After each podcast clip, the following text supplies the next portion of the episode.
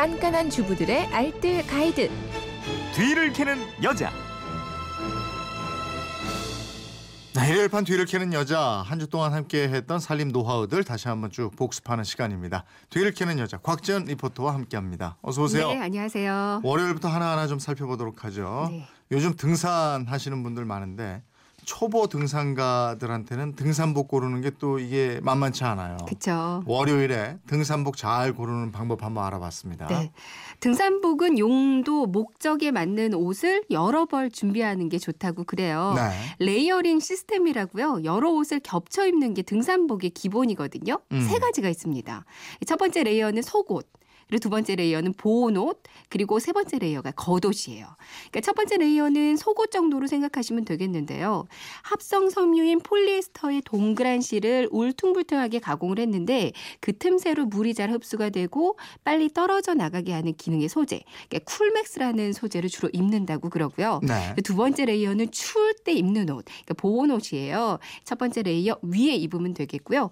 보온과 함께 바람이 잘 통하는 통기성이 있어야 합니다. 그 대표 적인 소재가 fleece라는 소재래요. 음. 두 번째 layer는 추운 정도에 따라서 여러 겹을 좀 여러 개 겹쳐 입어도 무방하겠습니다. 네. 그리고 마지막으로 입는 겉옷이 바로 세 번째 layer라고 이제 고텍스가 여기에 속하는 네, 거고요. 그렇습니다. 그러니까 보온이 필요한 게 아니고요. 악천 후에 비바람 막아주는 역할을 해주거든요. 네. 그래서 두꺼울 필요는 없습니다. 음. 고어텍스 소재를 보면요. 비가 오면 물방울이 또로로 이렇게 튕겨나가는 게 보이거든요. 네. 그러니까 발수제 코팅을 해놨기 때문 이에요. 근데 이 발수제는 영구적인 코팅이 아니기 때문에 절대 드라이 클리닝 해서는 안 되고요. 세탁기에 넣거나 탈수 돌리는 것도 그 발수 코팅이 손상을 입을 수 있습니다. 그러니까 헹구듯이 손빨래하는 게 가장 좋은데요. 미지근한 물에 중성세제나 아웃도어 전용 세제를 사용해서 가볍게 주물러서 손세탁해 주시고요. 비틀어서 짜지 말고 옷걸이에 걸어서 그늘에서 바람으로 말려주시는 게 좋아요. 네. 그리고 꼭 염두에 두셔야 할 점이 고텍스는 그러니까 세 번째 layer 비바람 눈보라가 올 때만 입는 거지 평상시에는 입는 게 아니라는 점입니다. 네. 산에 갈 때는 하여간 옷을 비롯해서 장비 철저하게 챙겨야죠. 맞아요. 그런데 동네 뒷산 가면서도 히말라야 에베레스트 올라가는 모습은 예, 편한 거 입으시면 돼요. 그죠? 그러게요. 맞습니다. 화요일에는 압력솥 다양한 활용법에 대해서 알아봤어요. 네. 활용법이 무궁무진하더라고요. 그러니까요. 압력솥에 반만 하면 너무 아깝잖아요. 네. 압력솥 제대로 활용하는 방법인데요. 마트에서 파는 삼계탕 재료 있어요. 음. 이거랑 닭 한 마리랑 넣고 그냥 끓이다가 추가 세게 돌면 불을 줄이고요. 30분 정도만 더 끓이면 삼계탕이 그냥 완성이 됩니다. 네. 장조림도 압력솥에다가 하면 금방 고기가 야들야들해지거든요. 음. 압력솥에 물 넣고요. 고기 덩어리 몇 등분해서 넣고 뚜껑을 닫고 끓입니다. 역시 추가 세게 돌기 시작하면 약불로 줄여서 20분 정도로 더 끓여요. 불을 끄고 뜸 들이고요. 그리고 뚜껑을 열어보면 이제 고기는 있고 국물은 소고기 국물이거든요. 네. 그러니까 육수는 장조림할 정도만 조금 남기고요. 다른데 따로 담아서 소고기 육수로 뭐 미역국이나 묵국 끓일 때 활용하시면 되고요. 이제 압력솥에다가 삶은 고기와 육수 남은 거 여기다 삶은 메추리알 넣고요. 통마늘, 고추, 양념들 넣고 그리고 중불로 조리하다가 약불로 조리시면 되거든요. 네, 국물이 적당히 졸여지면 부드러운 장조림도 완성이 됩니다. 네. 채소 삶을 때도 좋다고 그랬잖아요. 옥수수 삶기 정말 좋거든요. 네. 물은 옥수수 높이 한 3분의 1 정도만 채우시고요. 소금, 설탕을 조금씩 넣고 추가 올라와서 5분에서 10분 정도가 지나서 불을 끄고 김 빠지기 기다리면서 뜸 들이면 돼요. 콩자반도 만들기 아주 쉽거든요. 네. 이 불리지 않은 콩을 물을 한 1.5배 정도 같이 넣어서 끓입니다. 추가 역시 올라오면 중불로 줄여서 5분 정도 더 끓이고요. 간장, 물엿, 매실액, 소금 조금 넣고 다시 뚜껑 닫고 불을 킵니다. 중불로 1분만 더 끓이면 콩자반도 완성이 되거든요. 네. 이 밖에도 뭐 달걀, 통감자, 밤 삶기도 좋고요. 식은 밥 찌기도 아주 좋고요. 음. 약식, 식혜, 과일잼 만들기도 쉬우니까 여러분들도 한번 해보세요. 네. 수요일에는 그 어항 항상 깨끗하게 관리하는 노하우 알아봤죠? 네. 먼저 사료 줄 때는 넘치지 않게 주는 게 좋습니다. 네. 그러니까 한번 사료 줄 때는 30초 이내에 다 먹을 수 있는 양만큼만 주는 게 가장 좋다고 그래요. 음. 한 번에 많은 양의 사료를 주게 되면 못 먹는 사료들이 어항 아래쪽으로 가라앉아서 썩게 되거든요. 그리고 어항 물량 대비 좀 큰 여과기를 사용하는 게 좋고요.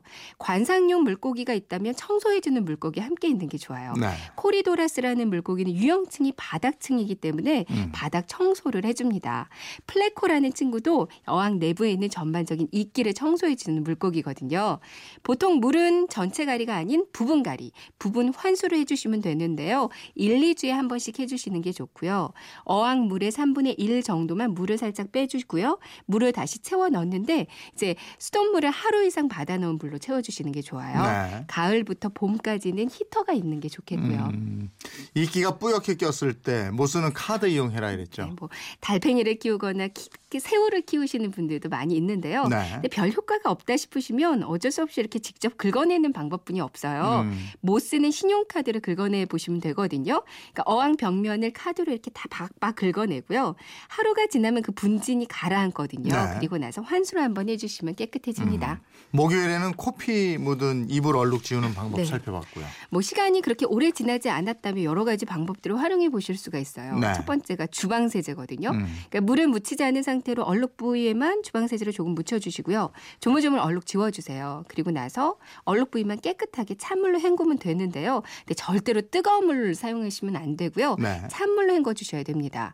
주방 세제가 아니라면 세안할 때 사용하는 폼 클렌징도 좋은데요. 얼룩 부위에만 묻히고 나서 조물조물 해주고 그리고 찬물로 헹궈 주시면 효과를 보실 수 있을 거예요. 네. 뜨거운 물은 혈액을 응고시키기 때문에 네. 쓰면 안 된다 이랬고. 맞습니다. 이보다 더 좋은 방법은 그때 과산화수소수 사용하는 거라고 그러지 않았나요? 네, 맞아요. 과산화수소수 한병 사서요. 약국에서 주는 애들 약병 있어요. 여기에다가 요거를 덜어놓고 침실에 하나씩 두고 주무시는 거예요. 다음날 코피를 흘렸다 싶으면 바로 과산화수소수를 핏자국 부분에 조금 부어줍니다.